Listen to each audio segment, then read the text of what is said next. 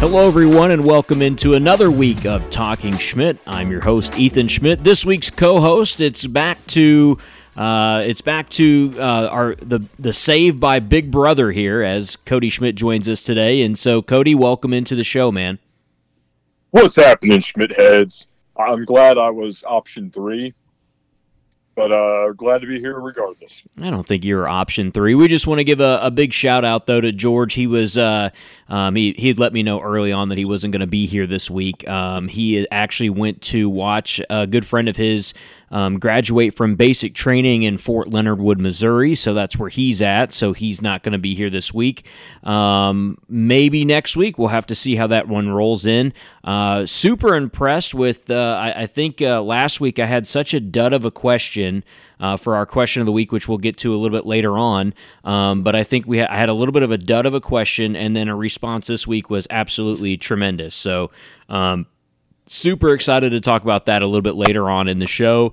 Uh, but for now, we will uh, we'll discuss a little bit about sports. I sent Cody a graphic a little bit earlier today. Were you kind of bummed that I didn't have you on last week with the question that I had about the uh, the all time college football teams? Absolutely, I had a lot of opinions on that, but I thought you and George you know, broke it down and handled it pretty well. And honestly, that probably uh, you talk about the other question about the post that you had regarding those teams generated a lot of you know interest from our our viewers. So i thought it was a great question. I thought you guys handled it well. I mean i still got to go with those 01 canes. That is the most dominant you know squad ever put on a college football field as good as uh, those lsu receivers were at the time I don't know if they could handle Ed Reed and Sean Taylor. That that was the big point for me as well. I gave, I mean, the defense I felt had all of the uh, advantages in those matchups. I mean, granted, you do have, um, you know, I, I think you know we might be talking about Ja'Marr Chase and uh, Justin Jefferson, though, a long time down the road now, getting you know gold jackets a lot later in life, and to think that those guys were on the same two with the same team as well, with a guy like Joe Burrow, who more than likely, I mean, if everything trajectory stays the way it does for him and uh, those two guys, they might all be gold jacket guys. So yeah, I think uh, I think that'd be a really cool thing to see. Definitely those defenses facing off. But um, we're going to talk a little bit real quick about what we have going on in the NBA and the NHL. The NBA Finals. Uh, this show will technically drop on Thursday, so the NBA Finals will take place tonight. Um, Miami versus Denver. Cody, I know you're not really paying attention to either one of those or how those series went, but um, I'm going to go ahead and put you on the spot. Who do you think is going to take the series? Well, you, you, know, like you said, I haven't really followed the NBA since uh, Kobe and Shaq were playing against Allen Iverson, and that, you know that really was the last time I can. It's a long time ago. Being truly invested in an NBA Finals, um, but you got to talk about your Miami and you know keeping that Boston squad from rallying back and really snatching that away from Boston. And uh, you know, being a, a, a diehard Cardinals baseball fan, I really don't have any warm and fuzzy feelings about Boston area sports teams.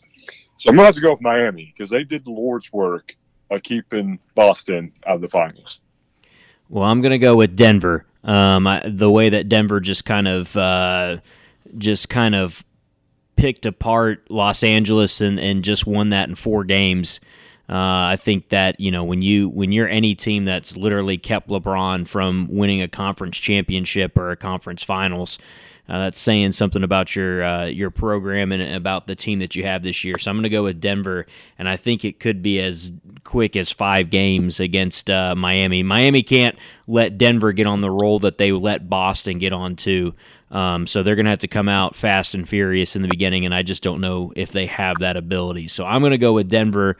Um, I think that's a very, very good team. Now, one of the things that we'll have to watch, though, is are they plagued just a little bit by having a, more time off, or will they be good to go because they've had the rest? So we'll have to see how that plays into, especially as brutal as that series was in the Eastern Conference Finals. But moving over to the NHL, a sport that you watch probably less than watch you basketball. So there you go. I'm going to go ahead and throw you on the spot there.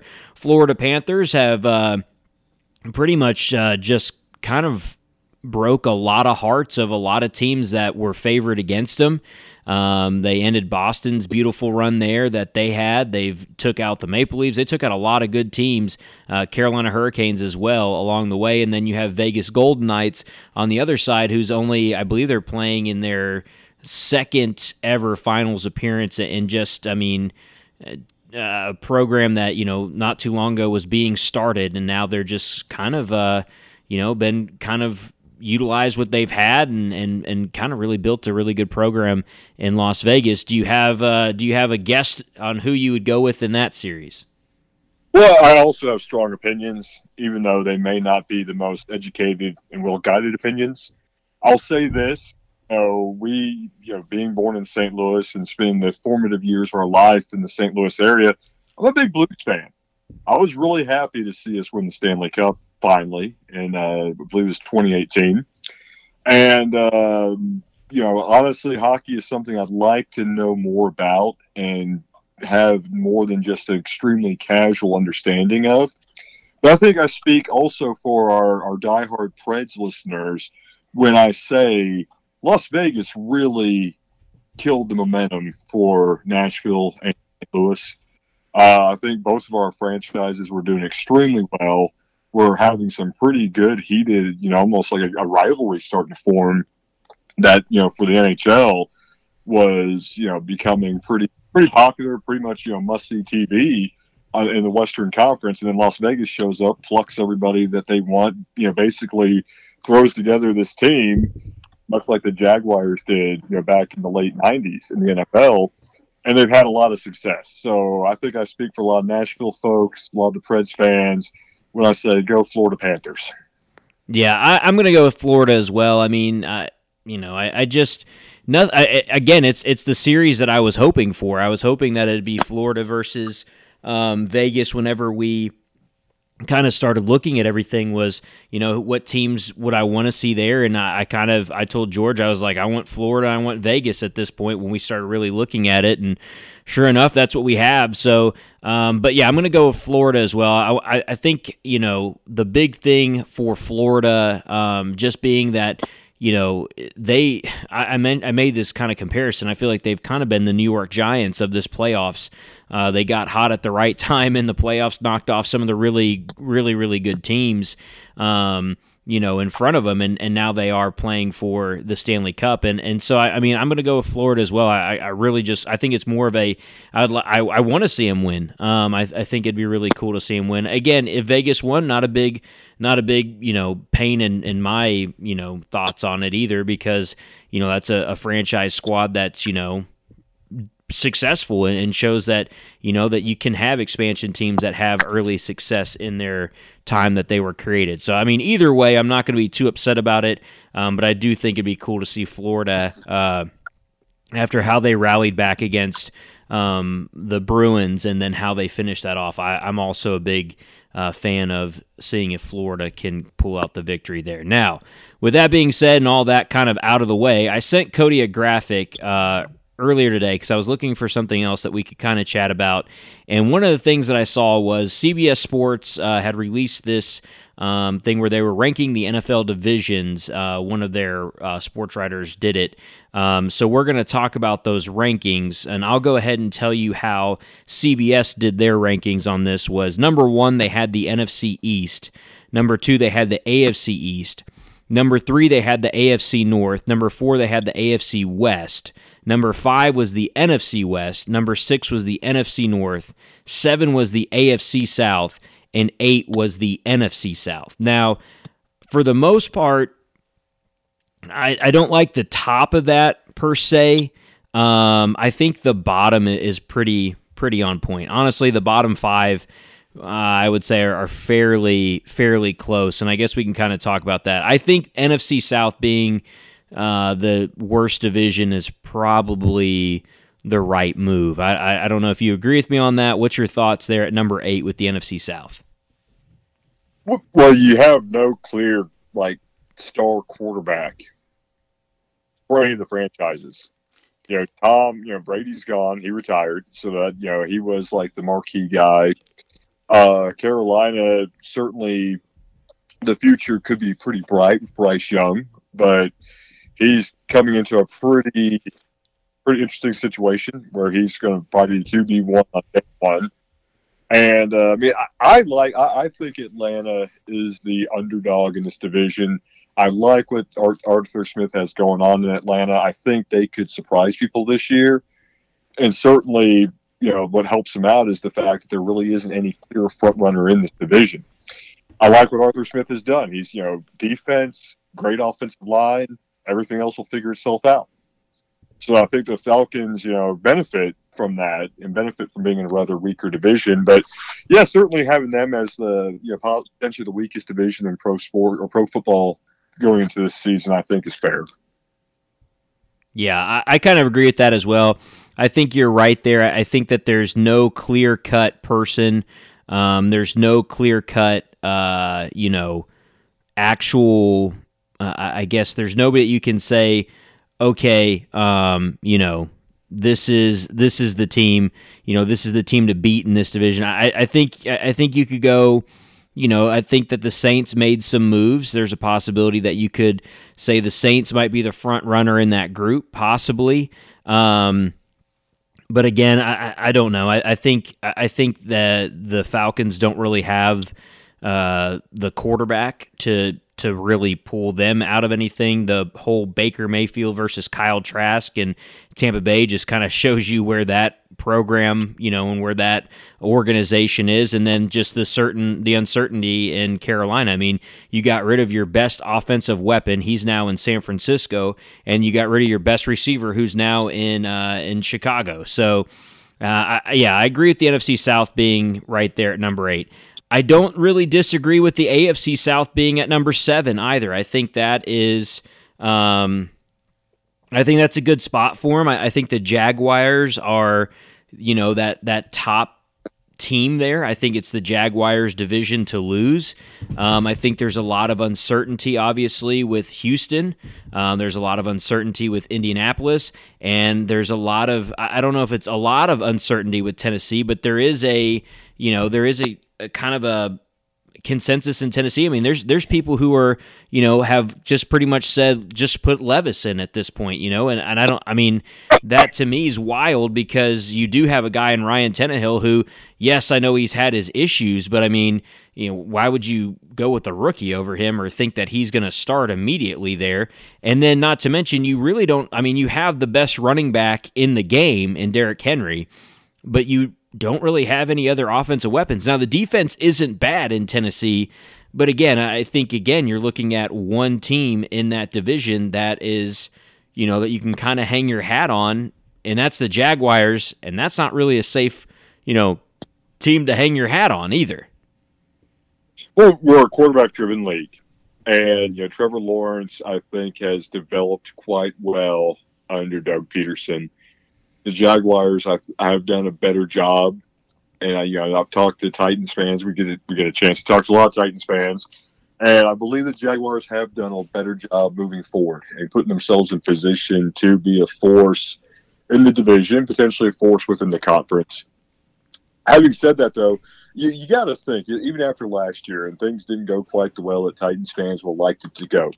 But do you think the other 31 teams in the league really want to play the Titans? On any given Sunday. No. Uh, as physical as they are, they, they, they definitely uh, you know they know how Vrabel's going to come at you. You know it's going to be a tough game. It's going to be one of those games that you gotta when you get back on the bus, either to head to the airport or you're, you're, you're getting ready in the locker room to go back home, where you think, man, I got to keep checking to see did we actually win this game because I feel like I just got my ass kicked the last four quarters.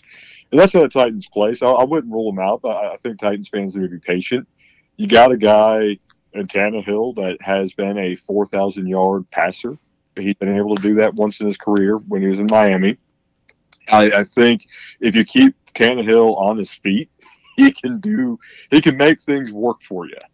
Uh, so I, I, I, definitely agree that the, the, AFC South, much like the NFC South, there's a lot of uncertainty. There's not a lot of clear, you know, this is going to, you know, these are our guys. I mean, now, Grant, I think you have a little bit more um, we know who is going to be day one starters. We know that you know the Colts have kind of put themselves in a position where you know Richardson is probably going to have to be a day one guy. Uh, same with Stroud and Houston. Um, you know, you would like to see those guys develop more. But Will Levis, I think he's in the best position for any of the guys in that quarterback class. You know, he's got a you know Pro Bowl caliber quarterback to learn from and develop under. And uh, I think that you know Titans fans just need to you know take a deep breath, be cool. You know, you you the Jaguars might take the division this year, but it's going to be close. Yeah, absolutely. And again, I mean, you know, I think that they're in that spot because you know, when you look at the AFC South, there or the, excuse me, the NFC South, there's like we said, there's no front runner in that entire division. AFC South at least has one team that you could expect to be in the postseason at least um, from that conference. So I mean, that's where I mean you're at least going to have your division leader there, and then a possibility of a wild card from Tennessee. Um, I, I guess technically Indianapolis could also be kind of barking at that door as well. Tennessee was seven and two at one time, and injuries brought them down. And other than that Buffalo game, I can't really think off the top of my head any team really just flatlining them. I mean, even with Malik Willis at quarterback, they they held their own against Kansas City in prime time on Sunday Night Football at Arrowhead. And you and I both know how how wild of an environment that is. Yeah, absolutely. Eventual, you know, Super Bowl champions. Yeah, so uh, I, I, agree, though. I think that's good there. Uh, the NFC North being in sixth, I actually agree with this, um, and I'm going to make this statement. And I know everybody that listens to this is like, "Well, you're a Packers fan, so you agree with this." If Green Bay is not projected as the top dog in that division, it's a bad division. If you are banking on the Detroit Lions to be the best team in that division, which a lot of people are, a lot of writers, a lot of analysts, they're just like, oh, this is Detroit's division. Listen, I'm going to put this to you in, in, probably the nicest way that I possibly can. Okay. In the NFC North, the last team to play in a Super Bowl and to win a Super Bowl in the NFC North is who? Green Bay Packers. Green Bay Packers. That is that is it. When the Vikings have been good, they've either stumbled in the NFC Championship or they stumble in the divisional. Um, they don't make it past that. I mean, heck, they had a they had a, a miracle that got them into the conference championship the year that they lost to the Eagles, who eventually went on to win the Super Bowl that year. So you, if you're banking on teams like Detroit, Minnesota, or Chicago, Chicago hasn't won a Super Bowl since the 80s. Okay. Jim McMahon was their quarterback. It was 1985, guys. So Chicago hasn't done. They've played in one, and they got beat by Manning in a monsoon. Okay. Minnesota hasn't what they haven't played in a Super Bowl since what the 70s, 80s. I mean, it's been a long time since they. What was it? The 70s, and they and they've never won one. I mean, grant they they they've been to four. Yeah, they would bring one home. Yeah, and then last but not least, the Detroit Lions, who have never, ever played in a Super Bowl. So again, I do think that you have the possibility to have two teams out of the North make it to the playoffs. I really do, especially with the expanded playoffs and adding the extra team. I do think that there's a lot of uncertainty with Jordan because really what we know with Green Bay, I feel more than anything, is Green Bay is missing a quarterback. And we just don't know what Jordan Love's going to do. We we have a lot of question marks on Green Bay. They have a great running back group. Um, probably two of two of the. I mean, you know, how many teams really have the the you know the the power and the speed option that Green Bay has between Aaron Jones and AJ Dillon. Not many teams have two really good running backs. Green Bay has one guy who's definitely a, a, you know a top 5, top 10 running back and then another guy who's in the top 15 in the league for certain in that backfield. Your receiving core super young, I get it. That plays into it, but you have a, a very established offensive line still um, in Green Bay. Your defense isn't bad. It's not a bad defense. It's just you know you're you're missing a quarterback. You know you're just missing a guy to uh, bring it into this this area. And again, we talked about it. It's a, it's a quarterback driven league. We just haven't seen Jordan Love other than a little bit of spurts. So I'm saying if this if Jordan Love turns out to be the menace that Aaron Rodgers was and the menace that Brett Favre was to this division, you know, in the North days and the Central days, then I think this is maybe a little bit different story that we talk about later in the year because I do think the Lions will be decent. I do think that they're tough. I think they're better. Um, And I, I, think the Vikings are still where the Vikings are at. And and then again, there's a lot of question marks around the Bears as well. Does Justin Fields play better when he has an, you know a, a top ten receiver to throw to in the league? So uh, again, I, I think the NFC North is in the right spot. And I think that they edged out the AFC South just because there's a possibility that you could have three of those teams that are all fighting. I mean, really, it could be a tough conference battling amongst each other with those four teams. Uh, but again, I, I, think you're kind of in the NFC South as well, where you're just like, we really don't know who could take this division. Um, but it, I, again, I think if you you know if you look at the history of the NFC North, if Green Bay is not your team that you can bank on, you really don't have a division that you can look at. Well, initial feeling, you know, looking at it, I was kind of surprised, and obviously there's a lot of just like good hype around Detroit, and you know, Detroit did manage to finish was at nine and eight, so they had a winning season. Uh, they they missed getting into the playoffs, or they eight nine. I can't I can't really remember off the top of my head. I know they, they, that last game of the year they kept Green Bay from going to the playoffs.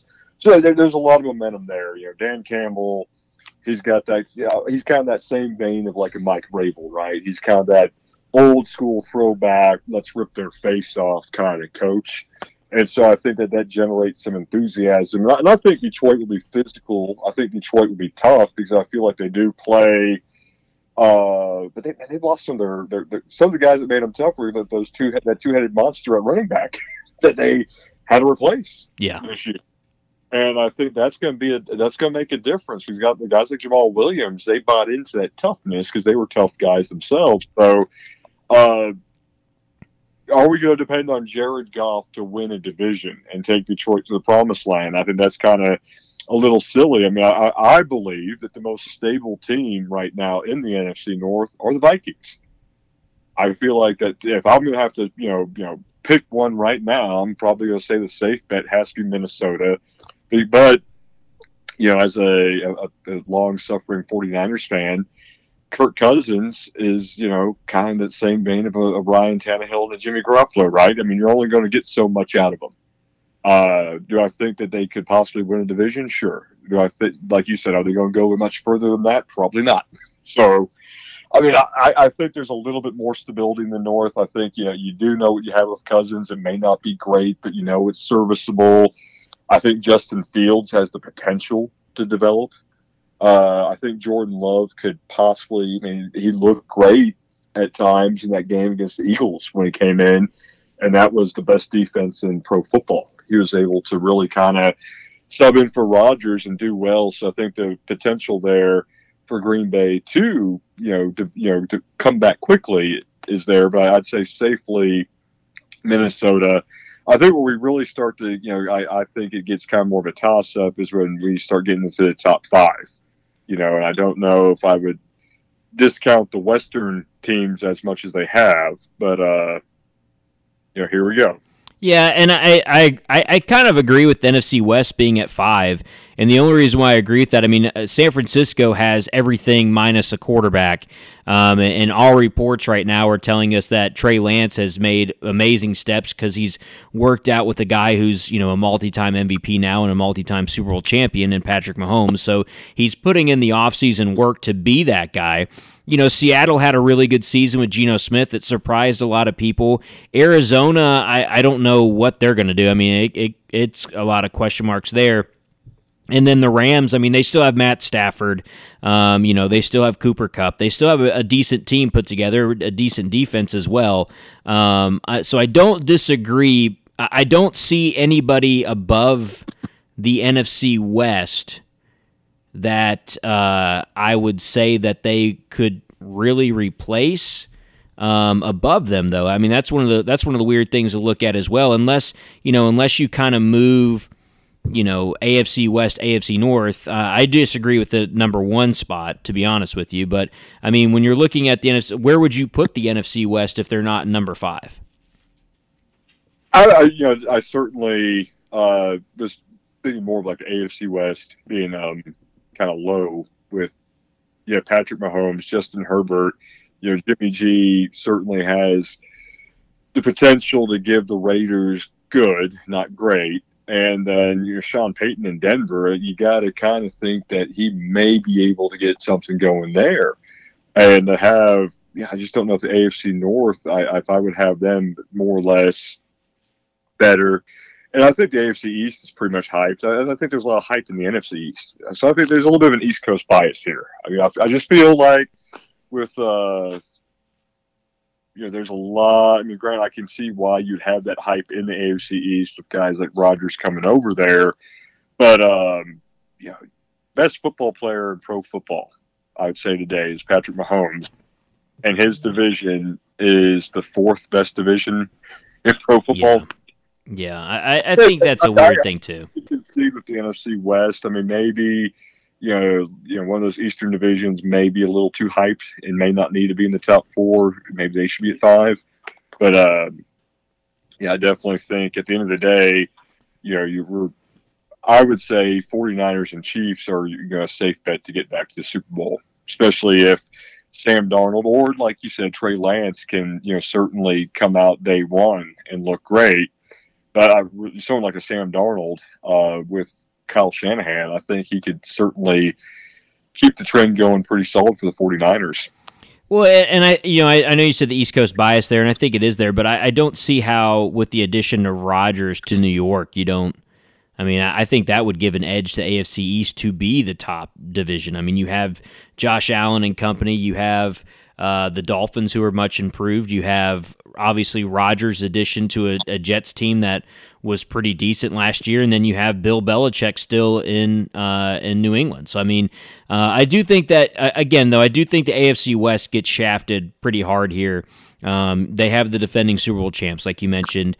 Uh, I think the NFC East. Um, I think that no matter what, I mean, the Eagles obviously they are deserving of being in that you know, to be in the conversation of in there. But again, the Giants season last year, can you duplicate that again? Uh, I don't know. I don't. I don't know if that's a thing that it's, going to be easily duplicated.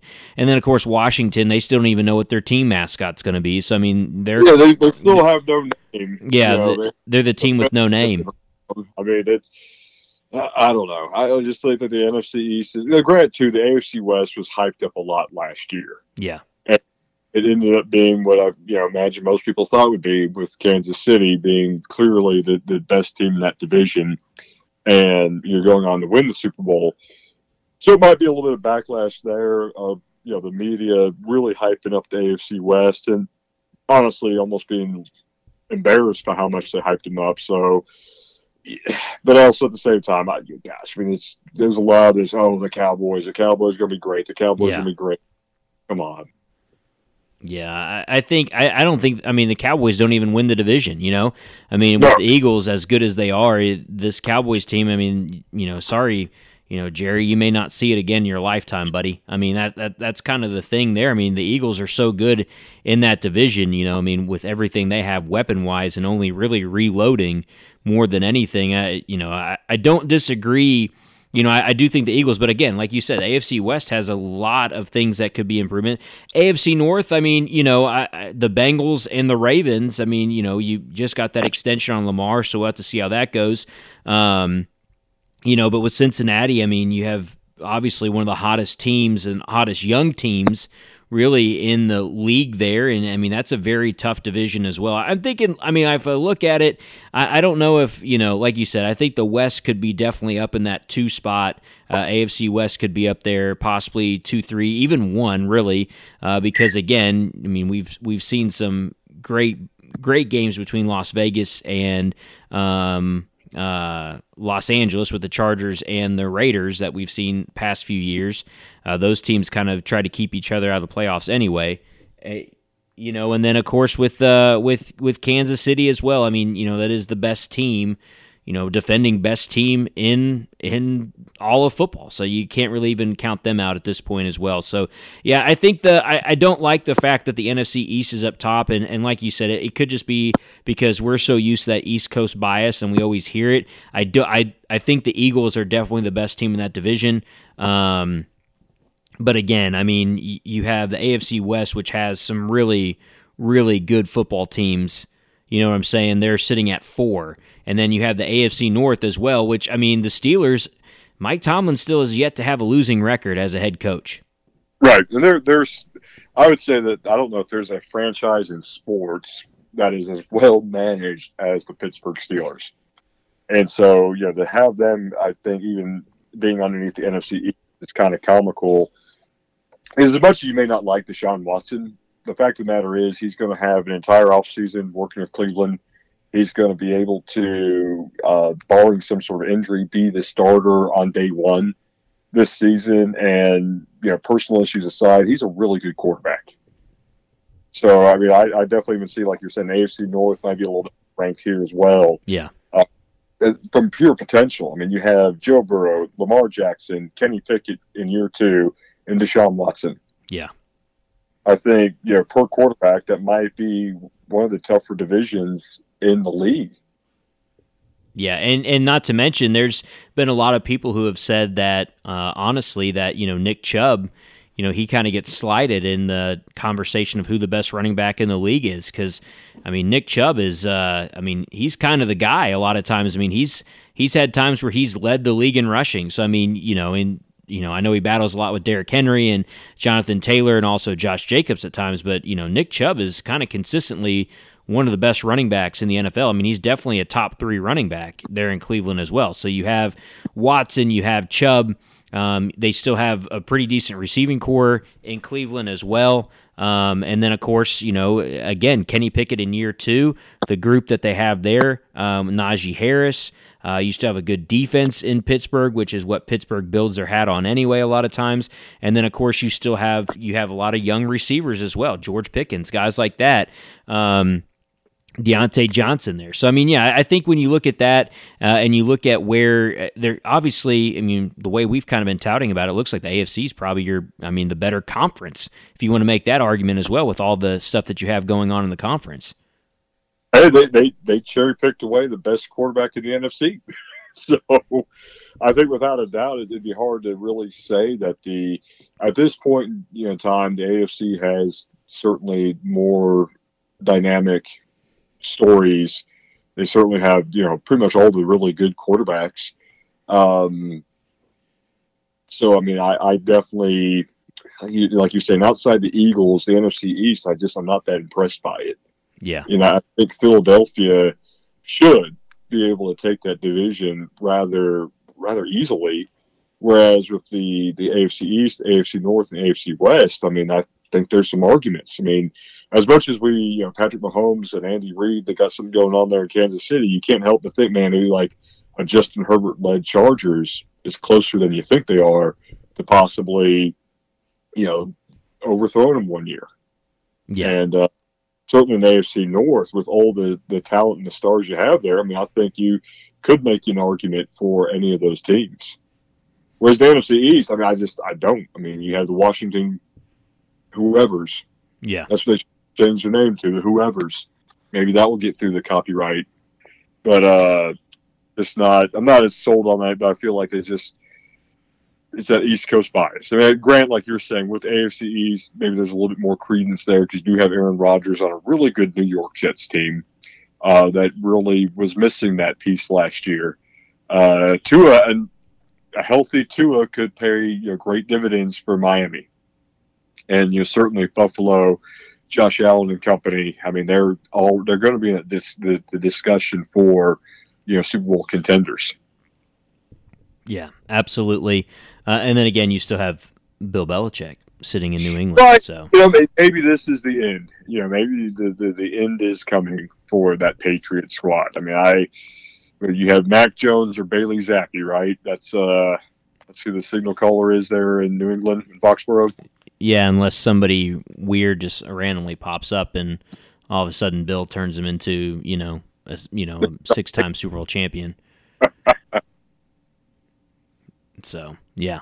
Um, but again, that was just uh, one of the things that we wanted to talk about this week. When I looked at it, if you have anything that you'd like to say on it, you can always uh, um, tweet at us. You can go on to Facebook uh, when we post this. Leave your thoughts in the comments on that as well. Um, you can uh, you can obviously reach out to us. Uh, you can on Facebook. It's Talking Schmidt. On Twitter, it's Schmitty Stories. Um, uh, and then, of course, um, you know, you can also send us an email, schmittystories at gmail.com, if you have anything that you want to say there as well. Again, um, you can always do all that and uh, kind of get involved in that conversation. And of course, when I post this, uh, I'll put this into a question as well, so you guys can always get into uh, a conversation in the comments if you want to. But uh, again, that's our sports chat for this week on Talking Schmidt. We're going to jump in now to our question of the week. I had a pretty good one here. Like I said, some really good responses. Our question of the re- week was What movie qu- can you quote from start to finish, or at least the majority of it? I thought that was a really good question. Uh, there's a lot of people who love movies and love to quote movies. Um, I think it's kind of, uh, I, I would say it's almost another language, wouldn't you? It, it's definitely part of our experience. Uh, cinema, you know, as you know, I'm, I studied film studies in high school. It's Really fun that class so certainly, you know, cinema is a way of communicating and a way of understanding ourselves and our families, and the, the world around us. Yeah. So I, I, thought it was a good question, um, and so we'll we'll talk a little bit about it. Cody, did you have your movie that you feel like you uh, can quote the majority of it from start to finish? Well, like I said, if it's featuring Vince Vaughn, Will Ferrell, uh, and one of the Wilson brothers, you know, every now and then, you know, Ben Stiller thrown in there. I probably could do quite a bit of it. But, you know, as, you know, Kevin, brother Kevin Chriswell pointed out, I was misquoting my favorite line from Christmas Vacation. Yeah. So, yeah. I don't absolutely. know. Old age is starting to get to me too. Yeah you're you're getting a little bit older. So uh, we'll go ahead and jump in a little bit and talk about this, and then of course I'll wrap it up. I'll tell you what movie I feel I, am most comfortable with. I think there's about two, uh, and then I'll have a throwback for Cody because I think he will uh, agree with this because he'll remember me doing this as a child all the time, um, probably annoying him uh, when I was a kid. And the movie I quoted a lot when I was a kid. But uh, on Instagram, our good friend Nick Edwards, who uh, has the Good Buds Pod, give him a shout out on here. One of uh, one of my former football players.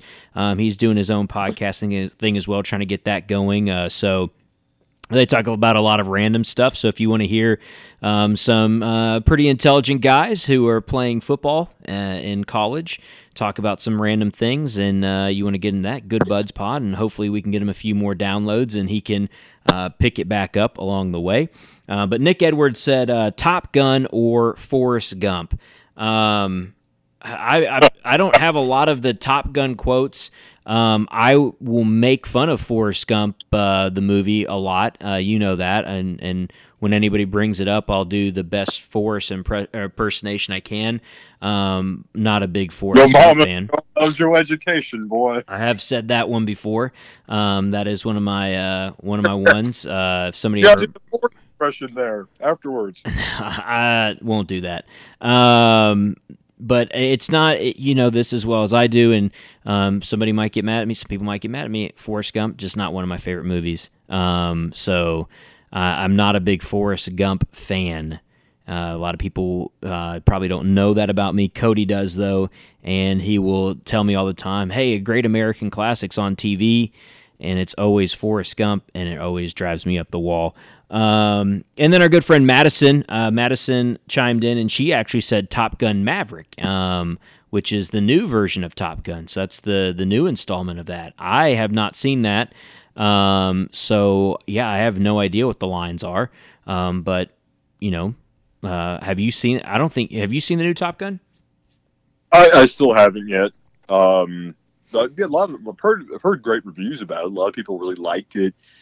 Um, you know, certainly uh, not surprised that it, you know either you know film from the Top Gun franchise would be you know certainly quotable.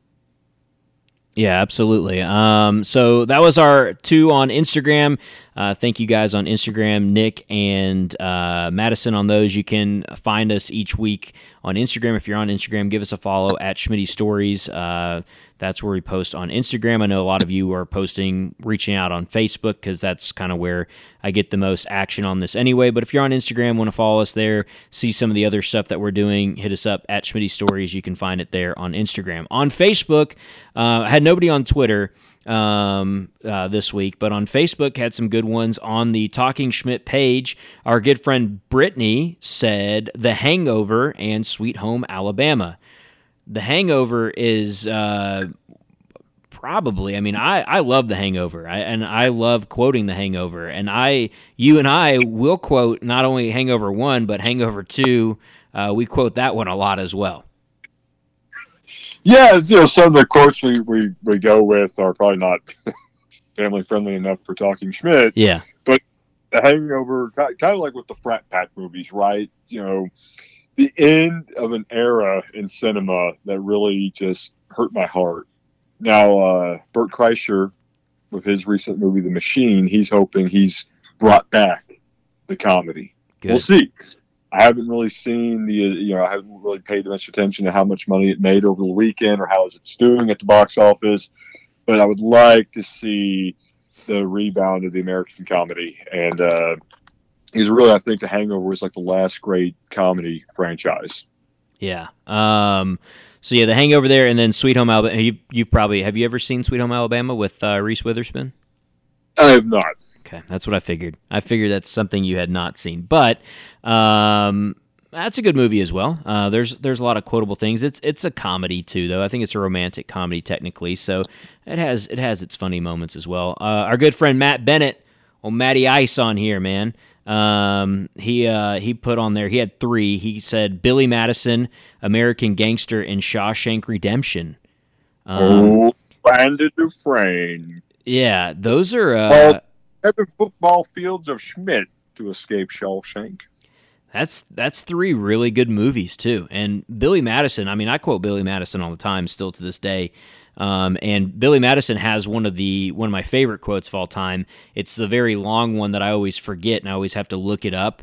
Um, so if you can memorize that one and you know what it is, uh, you guys know which one I'm talking about. It's, it's in the end during the uh, when Billy tells the story about the dog who's uh, supposed to be like business, um, and what the uh, what the moderator says. It's one of my favorite lines in all of like movie history. Is just that long rambling on of how uh, I award you no points and may God have mercy on your soul.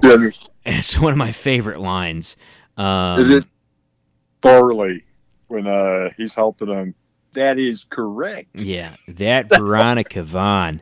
Um, lovely movie, Billy Madison. It's one of my favorites. It's one of the ones I would say I probably quote more than I should. Um, uh, so yeah, shout out to Matt uh, for giving us uh, those three as well. Um, good friend Kelby, she put Elf. I love Elf. Um, Elf is one of my favorite movies as well. It's my favorite Christmas movie. Um, so Elf is one of my favorites. Will Ferrell did a fantastic job. Um, there's a lot of quotable lines from that movie as well. Yeah, once again, Will Ferrell, right? Yeah. I mean, I think for our generation, Will Ferrell gives us some of those quotable moments. And honestly, I was trying to bust one out when you're you're briefing the NBA. Uh, you know, the, the Anchorman quote. You know, I don't follow the NBA. That's true. That's true. Anchorman, Anchorman's another one. I didn't see that on here, but Anchorman's another good one. Uh, San Diego. Um, that's a that's another uh, another movie that's very quotable. Another movie on there. So um, Anchorman. Um, I was called the Anchorman of the UP. Remember, I had the they did the side by side with me and Will Ferrell when I was wearing my jacket. yeah, and they put a they put a mustache on me um, and made that comparison. So I I'll take that. Uh, but yeah, Elf, uh, Buddy the Elf. What's your favorite color? Um, you know, best way to spread Christmas cheer, singing loud for all to hear.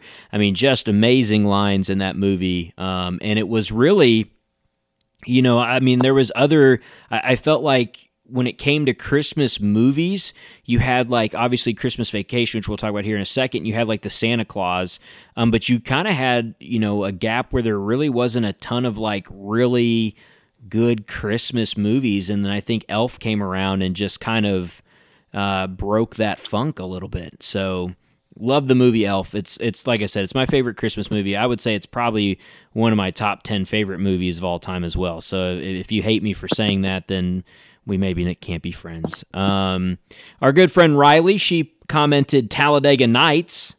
So uh, Talladega Nights, that's a great Will Ferrell movie again. Ricky Booby. Yeah. Ricky um, Bobby.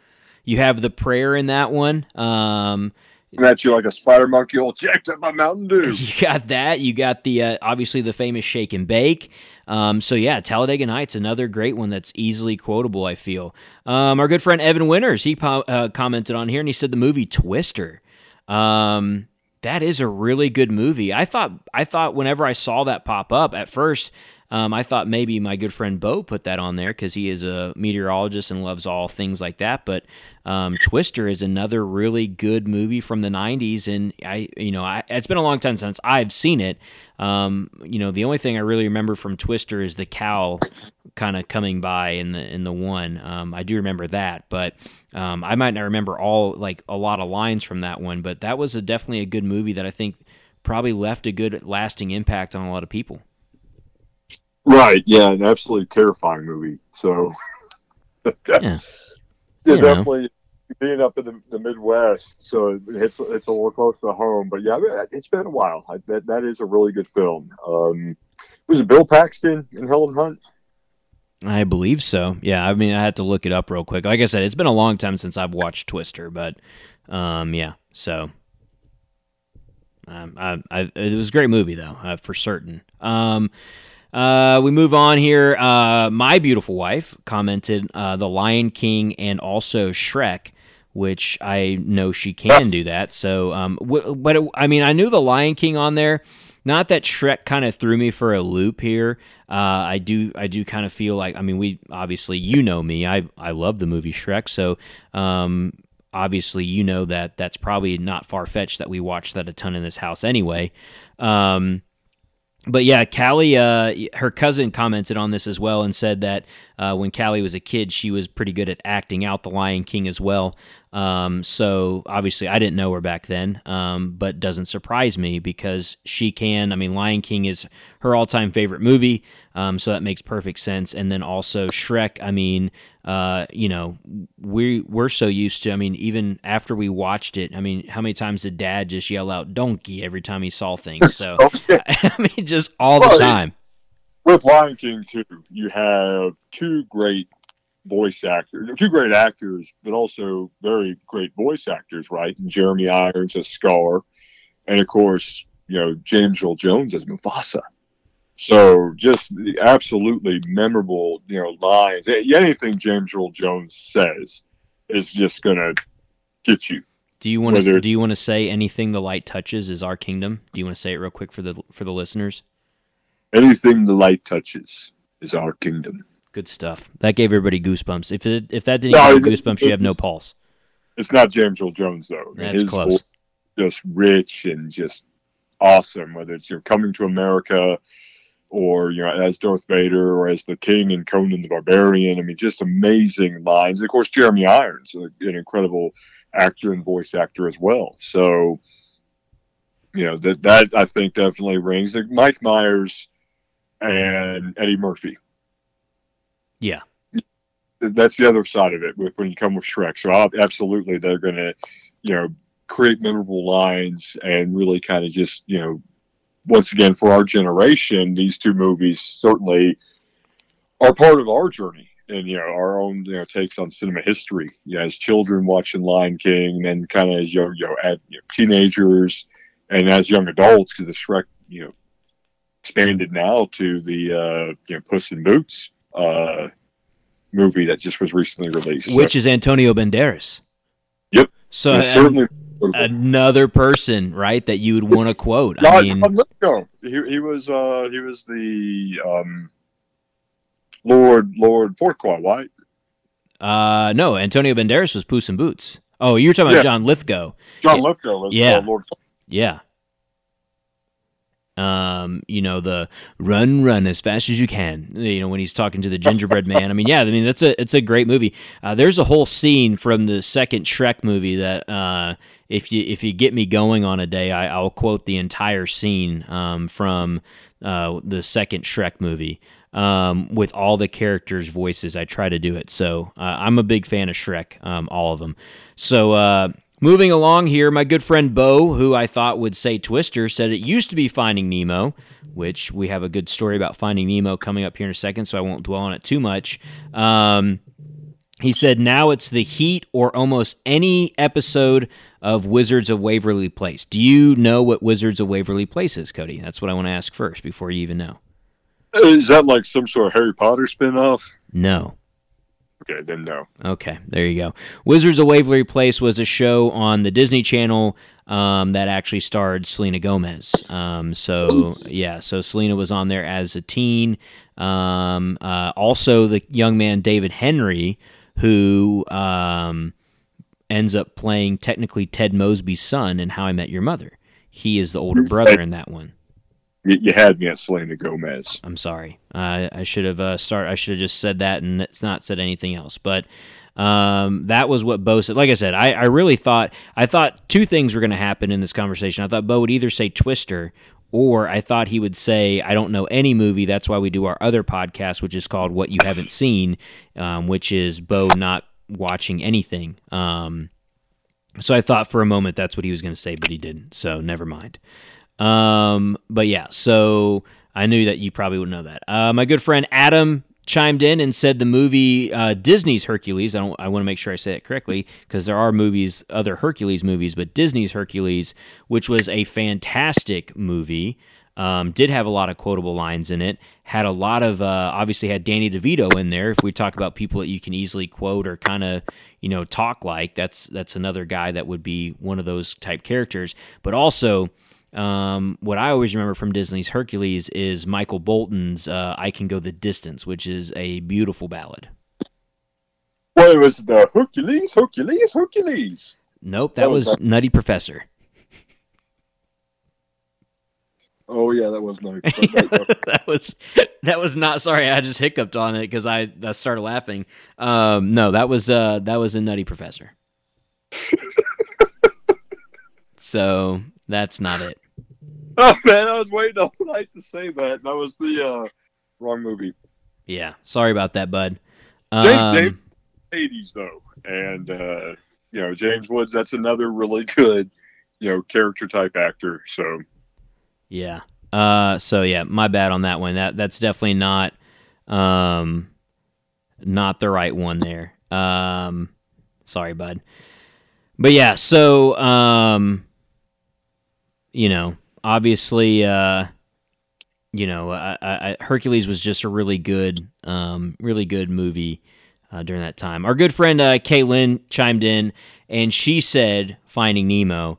Um, but there's a story behind this, which I thought was pretty funny when I was reading it. She said, I once tweeted every line from the movie one by one. I was in Twitter jail for like a week once. I was finally able to complete the movie. I was out in Twitter jail um, I was put in Twitter jail multiple times during the process. I think my account was removed shortly after. So, if we've learned anything here today, kids, you can't tweet an entire movie um, line by line. We've learned that from our good friend Kaylin. Which I find, you know, just egregious. Freedom I, of speech. I feel, I feel like she should, you know, now that Elon's in charge of things, I think she should be able to tweet the entire Finding Nemo. Yeah, absolutely. Great movie. Um, one of my favorite lines in there is, "Uh, you guys made me ink myself." It's a great little line. Um, the little little octopus kid inks. Fish are friends, not food. Fish are friends, not food. A great line. Um, that is that. Yeah. So uh, you know, whatever, whatever. Twitter, let her let her back in. Um, with that, uh, moving along there, uh, our good friend Casper he commented on it and said the outlaw. Um, I've actually never seen. I don't think I've ever seen The Outlaw. The Outlaw Josey Wales. Yeah.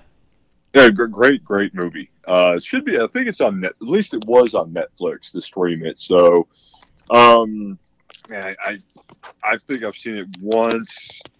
You know, certainly when I think of those like more spaghetti western type films with with Clint Eastwood, I, I, I really don't think of lines. I just think about how Clint Eastwood could and did, you know, does a great job of just conveying feelings and thoughts with just a look. And you know, that's the, the you know, and that whole uh, the Man with No Name, the, that trilogy of spaghetti westerns that really made you know Clint Eastwood very popular and became just a, a superstar. Uh, his ability to just you know say a whole sentence with just one expression it was just it was awesome. You know, Hugh Jackman, I think, really was able to take that and you know really make the the, the Wolverine that we we think of in cinema. You know, really base it off of like the outlaw Josey, the outlaw hmm. Josey Wales, I mean, uh, Clint Eastwood's characters from the spaghetti westerns. Hmm. Well, I'll have to see if I can find it and check it out there. Uh, obviously, that was one that I was like, I've actually no idea on this one. Um, our good friend Kevin Chriswell chimed in. He said Christmas Vacation had to correct you on a line. Uh, also, the original Vacation in Forrest Gump.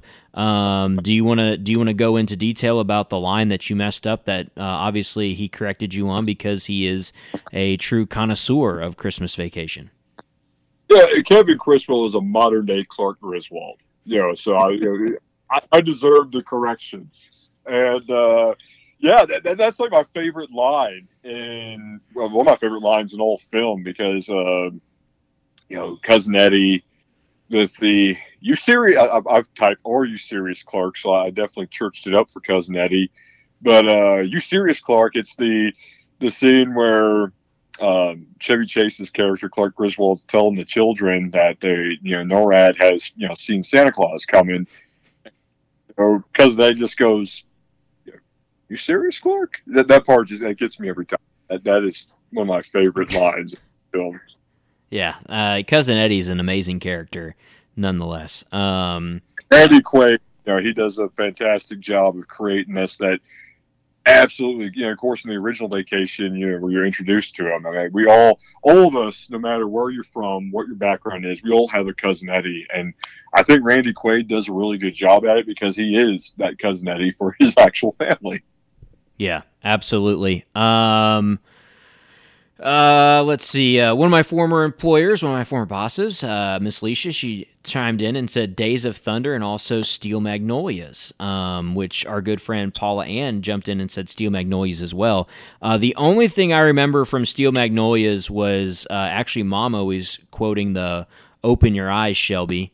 Um, that's the only thing I ever remember from. I've, I mean, I've watched Steel Magnolias, but it's not one of those movies that I've like committed it to memory. But I know it's uh, obviously a very, very good classic. Um, had Dolly in it, correct? Am I right on that? One? Had Dolly in it?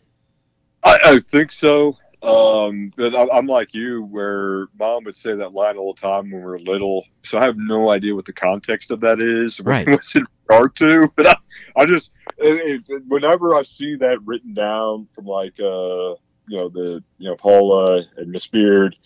I that's what automatically I, I could hear mom saying that in my head. That's I associate that with that movie, and I'm not really sure what that has to do with the entire film. You know, if that's even an important part of the film. Just mom would quote it constantly.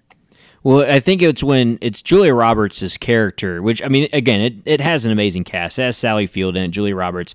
Um, so uh, I think it, and Dolly is in it. I'm good there, and Shirley MacLaine. So I mean, it's it's an amazing group, obviously, in this movie. Um, but yeah, I'm pretty positive Julia Roberts' character is dying, um, and her mom, who is played by Sally Fields, is yelling, "Open your eyes, Shelby! Open your eyes!" Um, because she's oh, dying. It's not a it's, it's not a funny. It's not a funny moment, um, okay. but I think we remember as a funny moment because mom would always say it and it would just be like at funny times. And so I think that's why we remember it as something that was probably funny, but it wasn't actually a funny moment in the movie. It's almost about as bad as my Hercules there. Yeah. There we are. Um, well, you know where you get it from. Hey, there you go. We learned things today. Um, our good friend Ronnie uh, jumped in and said Forrest Gump as well as the movie Eight Seconds. And then he also, which I thought this was pretty funny, he said the first and third car movies. The second one was trash. He wasn't a fan of it. Um, but he said that he thought there was others because he has a bad habit of watching the same movie over and over and over again, and it actually gets on uh, his fiance Riley, who answered earlier today. Talladega Nights gets on her nerves. Uh, Ronnie's just getting ready to be married, and that's how marriage works. You just keep watching things over and over again. Um, but uh, one thing that uh, you know you learn uh, is if you really like a show and you start watching a show. Um, either you are there's there's a couple of things will happen. You start watching a show and then your significant other comes in later and sees this show and like, well, I like this show. Why'd you start it without me? Um, so a lot of times what happens is you just end up watching the same thing over and over again um, and then slowly working something new in to make sure that you know you stay on uh, on point with uh, um, with your significant other now it happens to me i'm a person who likes to not binge but i can watch a few episodes uh, you know i can i can sit there for a few hours watch a few episodes of something callie cannot um, so if there's something that I want to watch that I know I want to watch, I just have to watch it when she's not with me um, because that way she doesn't have to worry about staying caught up. So I get what Ronnie's saying here.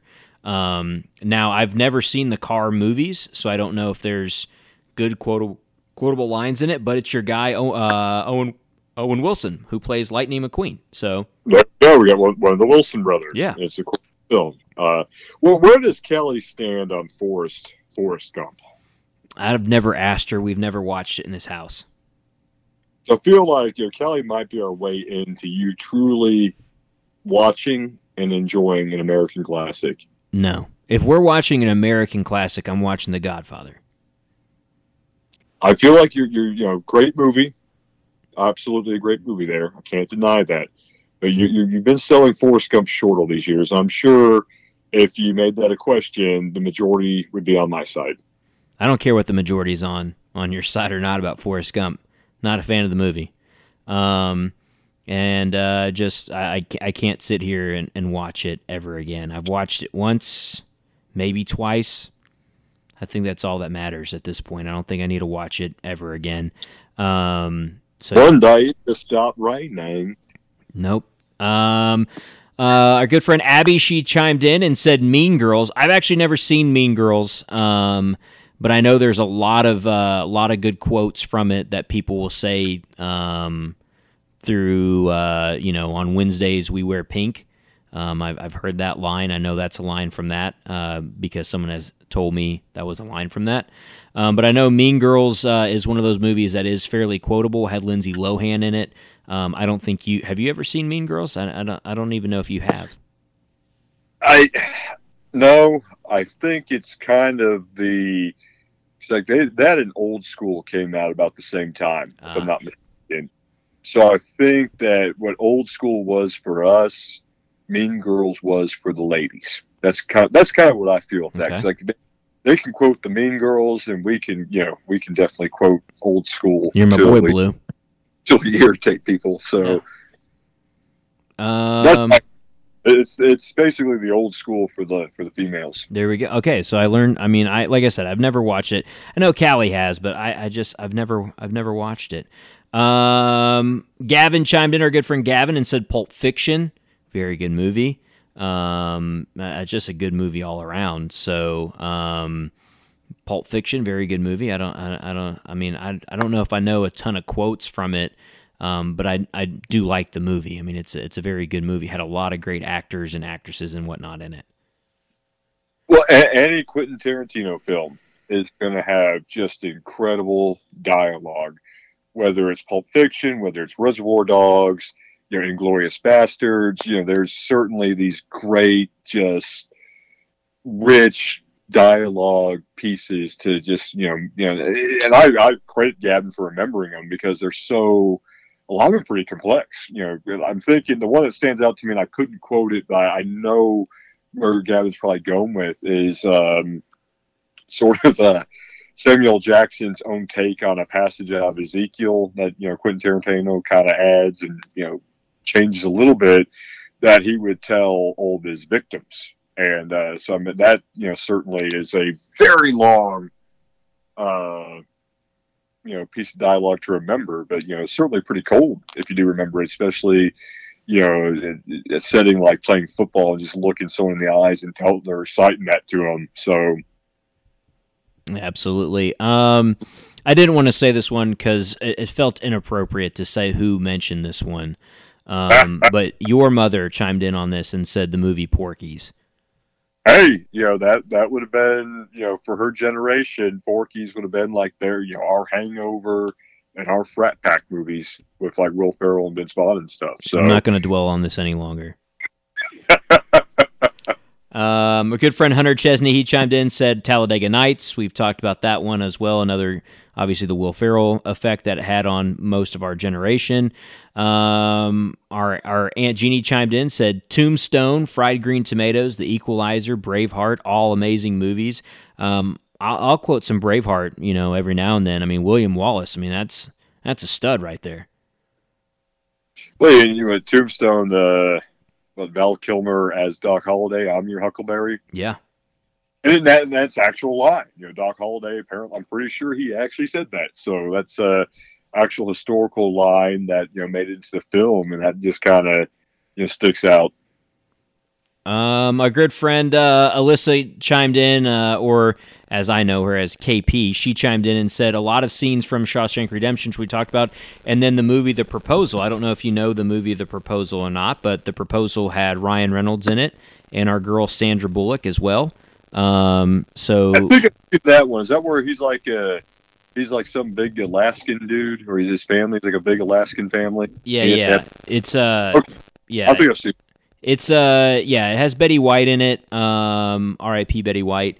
But it also had I always forget the actual actor's name, but he played Coach on the show. Coach plays his dad, uh, but he works for Sandra Bullock. She's going to get deported back to Canada unless she gets married. So she marries Ryan Reynolds' uh, his character, who is his or is like technically like her not her assistant, but like he's treated like her assistant. Um, and then they kind of get they don't really like it, and then they actually do kind of fall in love through the process. Right. Yeah. So that's a good movie, though. I actually really do like that movie. It's it is a it is a favorite of mine. Honestly, I, as you know as well as I do, Ryan Reynolds is just hilarious. Sandra Bullock is hilarious as well. So and Betty White's hilarious. So I mean, you know that that that's got all the good makings of comedy in it. Um, my good friend, uh, my good friend Dusty commented and said, uh, "Ghostbusters one and two, Major League, uh, pretty much uh, most any Sandler Farley movies, and also put the movie Tombstone on there as well. Ghostbusters has a ton of quotable lines in it uh, because again, you have so many." You know, talented comedians in that group, and then of course we love Major League. We'll quote Major League too sometimes. Um, yeah, I mean, with oh, know, I made the rooster. It's one of my favorite favorite lines uh, from Major League Two. So I mean, I'll I'll even quote some Major League Two. Well, the, the catcher that reminds me of Preston. Yeah, and he talks about, oh, well, you know, one time this steer kicked me in the balls. Yeah. And then the week my mama died, my balls didn't hurt so much. Yeah, it's a one of my favorite lines. Uh, is that line there um, in Major League Two? So yeah. Um, uh, of course, uh, you know, you saying Jesus Christ can't hit a curveball?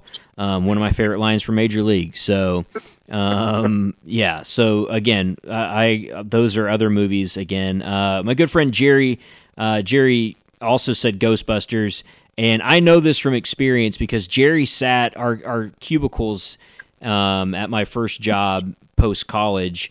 Um, our cubicles were right next to each other, and there was a time where he only answered uh, someone like people would ask him questions, and he would only answer the questions with Ghostbusters quotes. I haven't met Jerry when I helped you guys move down. I, I definitely definitely could see that, and I really wish I would have been there because I I would have been I would have been dying. Oh yeah, absolutely. Uh, it was it was very. Um, I just remember him sitting there and he was just he would like change a name to fit into the person that he was talking to like in the newsroom. Uh, but man he would quote the ghostbusters and and and i would just sit there. And there was like a few of us that were had picked up on it and like knew what he was doing. And there was a lot of people who didn't know what he was doing. And we would just sit there and kind of laugh about it because it was uh you know just uh just a, a funny kind of interaction between him and um, everybody else as well. So um, Along with that, we did have an anchor man. I apologize my good friend Ryan Stieg. What's up, buddy? Miss you. Hope you're doing well. He had Anchorman, Shawshank, Talladega Nights, Animal House, Caddyshack, and he also put Major League on there. Um, I feel like those are all movies that are super easy to, to quote. Oh, yeah. Once again, like you were saying, the great comedic, some of the greatest comedic talents and minds of any generation in those films. Yeah, absolutely. I mean, you just you, obviously Anchorman. We talked about that a little bit earlier. There, uh, just uh, you know, obviously with Will Ferrell. Um, oh, you have uh, oh man, I always I forget his name. Now I'm thinking about the other guy from Kansas City with Paul Rudd. Paul Rudd's in it as well, and then of course you also have Steve Carell who's in that movie. Um, so you just have amazing. Um, I feel bad that I forget uh, the guy who's the sports anchor. I forget um, who the actual actor's name is, but he's absolutely hilarious as well in that. You know, and then of course, you know, you mentioned Shawshank Redemption, you mentioned Talladega Nights already, another Will Ferrell movie, Animal House, which is just, you know, there may have been a time where Cody and I were part of uh, standing up and singing the national anthem as we left the building together with a group of a uh, couple other people. Um, and by a couple other, I mean about 40 or 50 people. Regardless, um, you know, and then of course Caddyshack, another amazing one as well. Um, and then one of those guys who may have uh, hummed the national anthem with us as we walked out of a room, Ryan Atkins, he commented and said, uh, said Austin Powers, International Man of Mystery, Vegas Vacation, Shrek, and of course Animal House. He threw that in there as well. But hey, man, all Adams, or excuse me, all the Austin Powers movies, man, I, I'll quote those or at least lines all the time. Steady do. Yeah, I and I'll use all the accents if I can. Um, it may be a bad accent every now and again, but I'll use all of the accents. Um, you know, what, what's it for her? Yeah, I mean, just love the Austin Powers movies, uh, whether it's the first one, second one, or even the third one in Goldmember, where they introduce uh, obviously um, where they introduce Goldmember. I mean, that's you know those were those were movies I always quote. Um, so that's where everybody chimed in. Thank you guys so much for chiming in on all that. We appreciate everybody who did it. Now I'm gonna say uh, I'm gonna say what mine is um, for you, and I, and I know for some people you might kind of can believe this or whatnot, but the first Harry Potter movie, man, you can throw that on, and I'm to quote it. Um, obviously, I'm uh, obviously I'm a huge Harry Potter fan anyway, uh, but that first Harry Potter movie was just very. Uh, I think it was just so um, so awesome because it was you know brought from the book. Um, but there's just so many quotable lines in that first Harry, and that's probably somebody might say, well, that's an easy one, but yeah, it is. And I mean, if I sit there and watch it, I mean, I can you know almost I, I probably go line for line with the movie. I, that's one of the one of the movies that I know I definitely can quote from start to finish. But the one I was going to bring up, and I was going to see if you remembered or not. Do you remember which one I always did when we were when we were kids? It would have to be a Jim Carrey film, right? It was.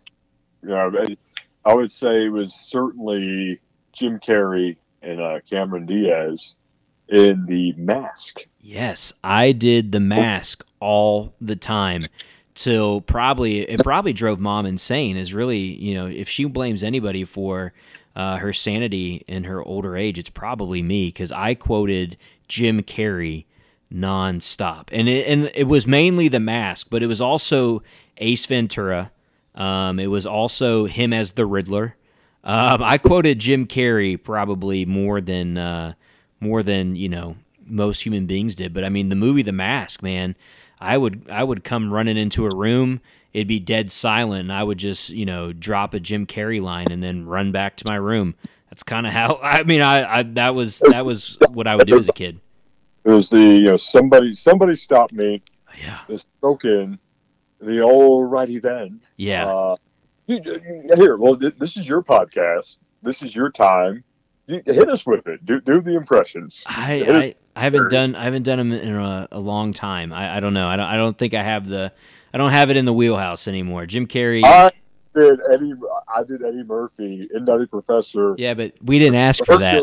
that was that was uh, that was just bad at that moment. You you picked the wrong line. Um, it was um, terrible. The least you could do is redeem us. Redeem us as a brand by by by Chandler and Jim Carrey and hit, do one of them. Just do the alrighty then. I think you could do that one. I don't know if I can do alrighty then. You got it. Alrighty then. There you go. I like it's it. Probably the best I had. Yeah, I don't know. Um, but yeah, I loved I loved Jim Carrey growing up. Uh, in, in everything he did, um, he just had a, a fantastic thing. Um, I also I would say I probably quote. Um, I probably do quote a lot of TV shows as well, though. Uh, probably a lot of like Boy Meets World, The Office, and How I Met Your Mother.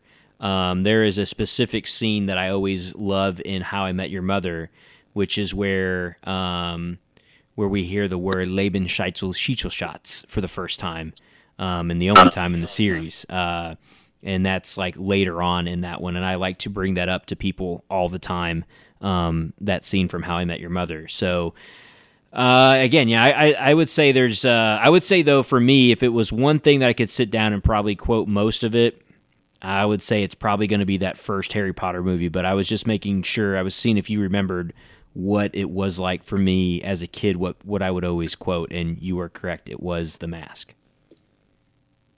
I would say, you know, because I watched this a lot as a kid, uh, Batman 1989. Yeah.